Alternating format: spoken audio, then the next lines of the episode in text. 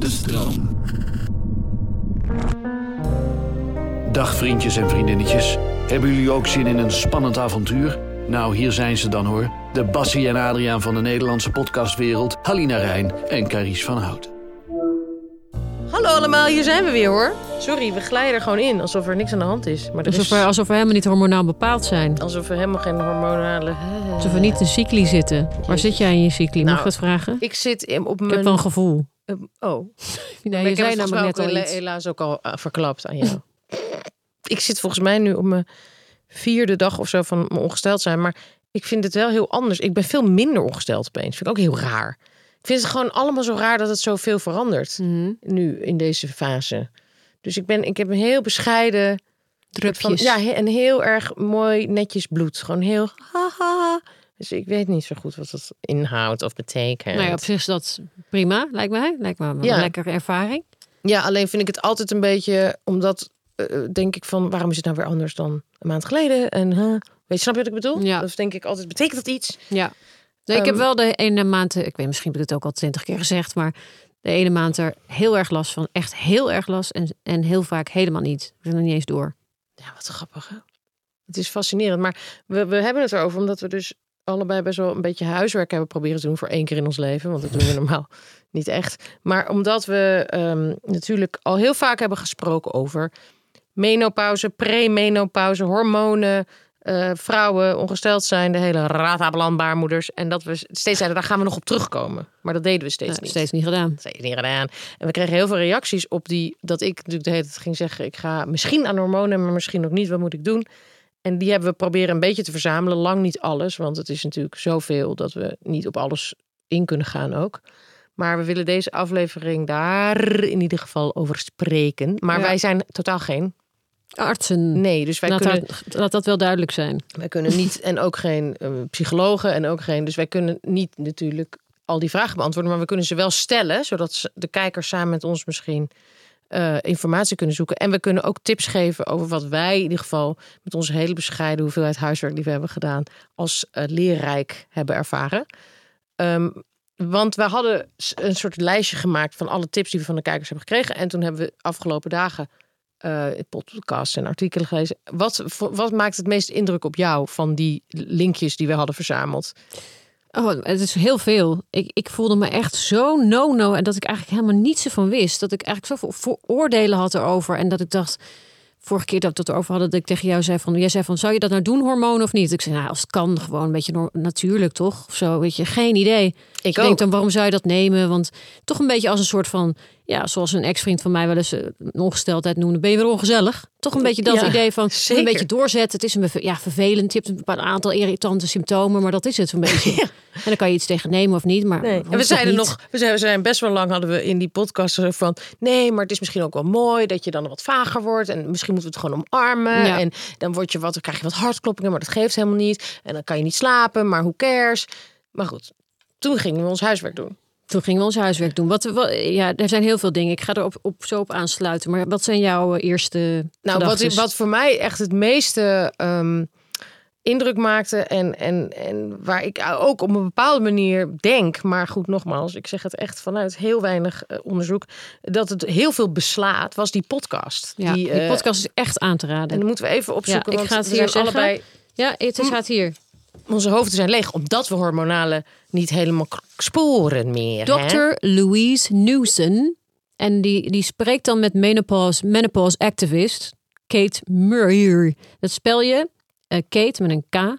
En dan de laatste, laatste naam is, haar achternaam bedoel ik, is M-U-I-R. Ja, Daar en kun je op eh, een podcast van luisteren. Dus er bestaat gewoon zoiets als een menopause activist. Dat vind ik heel vet. Ik vind het ook heel vet. En deze specifieke aflevering, want ze, zij maakt dus elke week volgens mij een podcast over de menopauze, die dokter, die arts. Ja.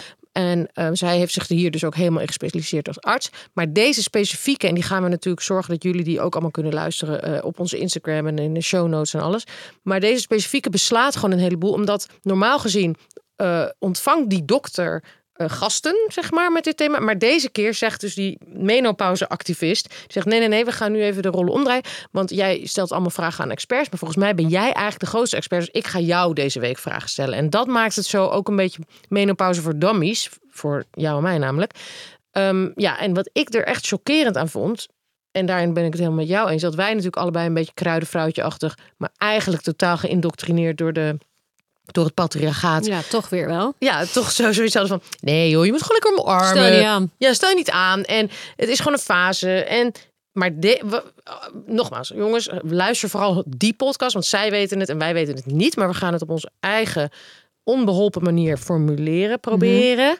wat, wat voor mij het meest chockerende was, dat zij gewoon zegt...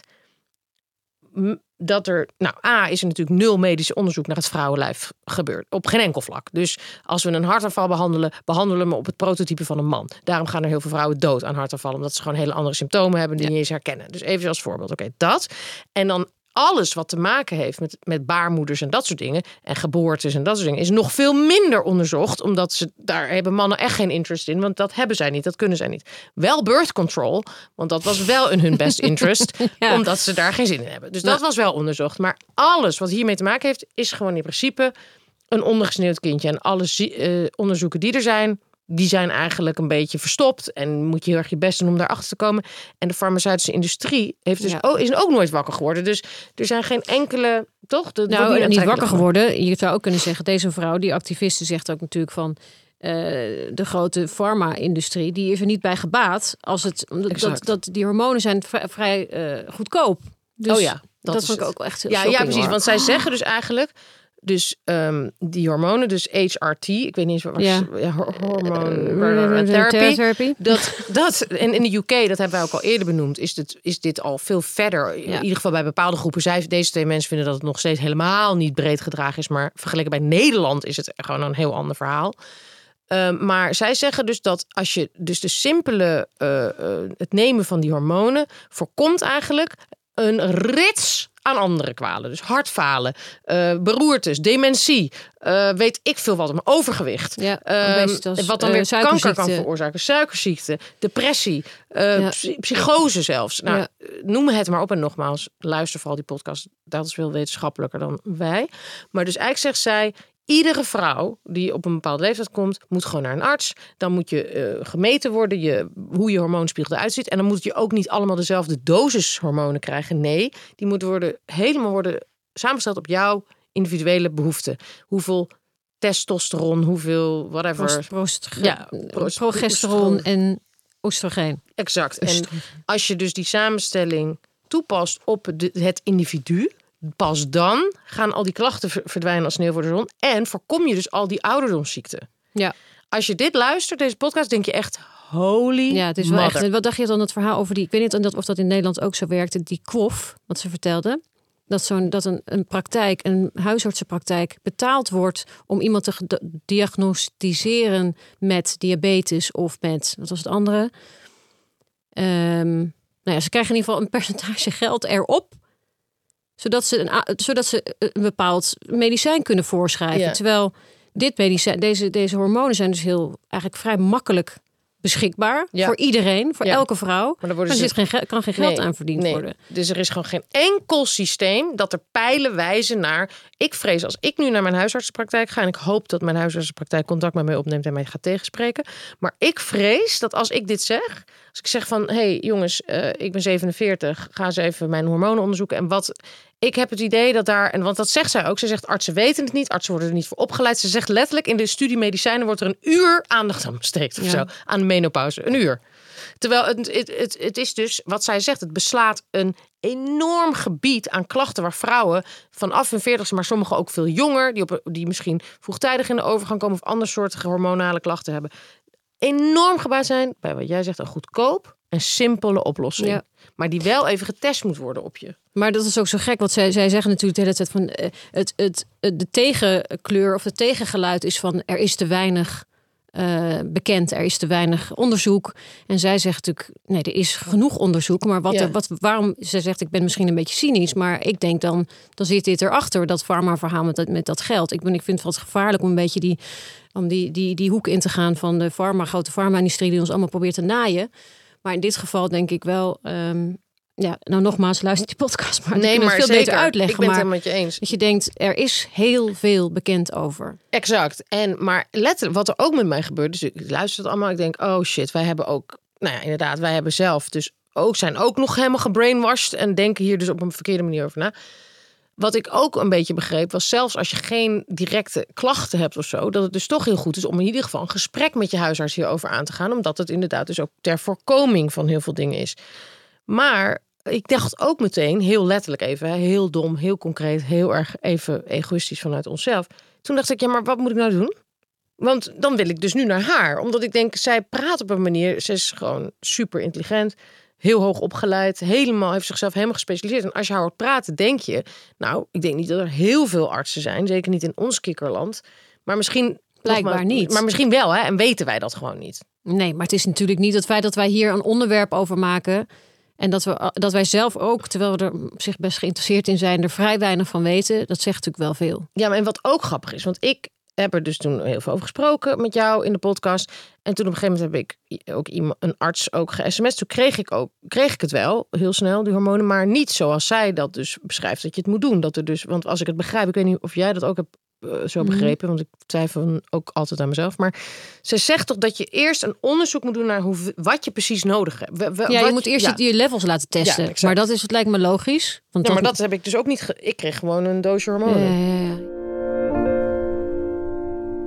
Wat ik ook wel interessant vond, waar wij het vorige keer natuurlijk ook over hebben gehad, van ja, eh, ik wil iets natuur, ik wil een natuurlijk middel. Nou, zij zeggen dat is natuurlijk, het is pla- plantaardige basis. Ja. Die- terwijl als je het dus niet neemt en je gaat dus alleen maar de symptomen bestrijden die je dus bij de menopauze krijgt, dan krijg je dus, ga je dus allerlei medicijnen nemen die helemaal niet Exact. natuurlijk zijn. En dat is dan wel goed. Dus het is natuurlijk ook maar. Nee, helemaal waar. dus dat het is zo fascinerend. Totaal goed punt. En want Oprah heeft hier dus ook. Oprah Winfrey heeft dus ook een website. Kan je gewoon googlen. Dus je doet als je Oprah Winfrey menopauze, dan heeft ze ook. Zij probeert. Zij heeft ook dit moment gehad. Zij had dus die hartkloppingen. Ze ging naar de huisarts. Toen heeft ze hele zware medicatie gekregen, hartmedicatie. Ja, ja, ja. En vervolgens ontmoette ze, omdat ze erover begon te praten, ook in haar podcast, kwamen er toen allemaal experts naar toe. En die zeiden: Wat ben je nou aan het doen? Je moet ook aan hormonen. En daar is ook van allerlei informatie verzameld. Ehm, dus dat ga ik ook nog een keer nog intenser luisteren. Maar ik vond dat ook zo'n eye-opener. Dat hele verhaal van... nee joh, neem gewoon een kruidendrankje. Of zoals ik ook... Snap zo dacht ik er tot ik deze podcast luisterde ook over. Van nee, maar we moeten het gewoon omarmen... en een beetje goed op je eten letten. Kijk, zij zegt wel heel duidelijk... eh diëten, dus eh, niet... Dus diëten klinkt in Nederland altijd een beetje verkeerd. goede voeding. Goede voeding. eh, Beweging. beweging is heel belangrijk. Dat, dat benoemt ze ook echt. Van, dat zijn ook echt de pijlers. Dat, dat is ook in de informatie die we hebben verzameld. Komt dat eigenlijk de hele tijd terug. Bewegen, voeding. Maar die ondersteuning van die hormonen. Zij zegt eigenlijk is het gewoon een soort heel klein correctietje. En Ja. daarmee voorkom je dus een scala aan. Inflammation. Ja, Inflammaging inflamma- noemt ze dat. Ja, ja, precies. Maar hoe interessant Ja, toch? en dat, je, dat, dat we er gewoon geen geen zak van weten. En dat ik vind ook dat, nou ja, ik vind gewoon dat artsen hier veel erg eh, veel actiever in moeten worden. Maar ook al in de opleiding. Dus het begint Ja. natuurlijk gewoon bij de, bij de kern van de zaak. En wij moeten nu, ik vind dat wij ook menopauzeactivisten moeten worden. Of hormonale activisten, of hoe je het ook mag noemen.